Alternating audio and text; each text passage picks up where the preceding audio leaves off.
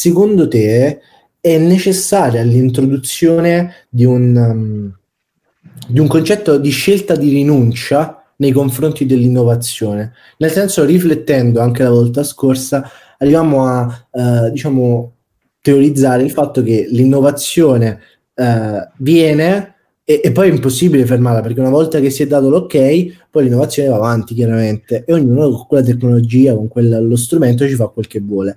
E secondo te è necessario invece a volte dire no al, a, al principio, dire guarda, questa tecnologia non la faccio, non, non voglio investirci sopra, è vietato perché già penso ai, ai potenziali rischi?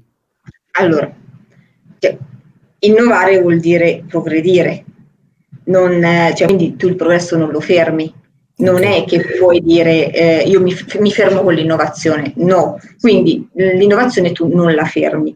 Ora, l'innovazione nel nostro ambito in particolare è, si sfocia nelle nu- nuove tecnologie. La tecnologia in sé, l'invenzione in sé, non è buona o cattiva, dipende dall'uso che uno ne fa.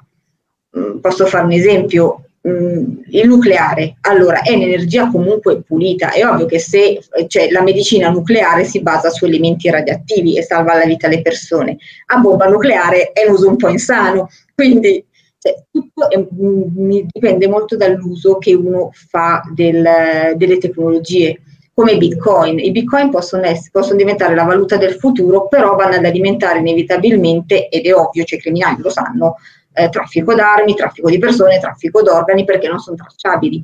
Ora, il problema non è la tecnologia, cioè non esistono tecnologie buone e tecnologie cattive.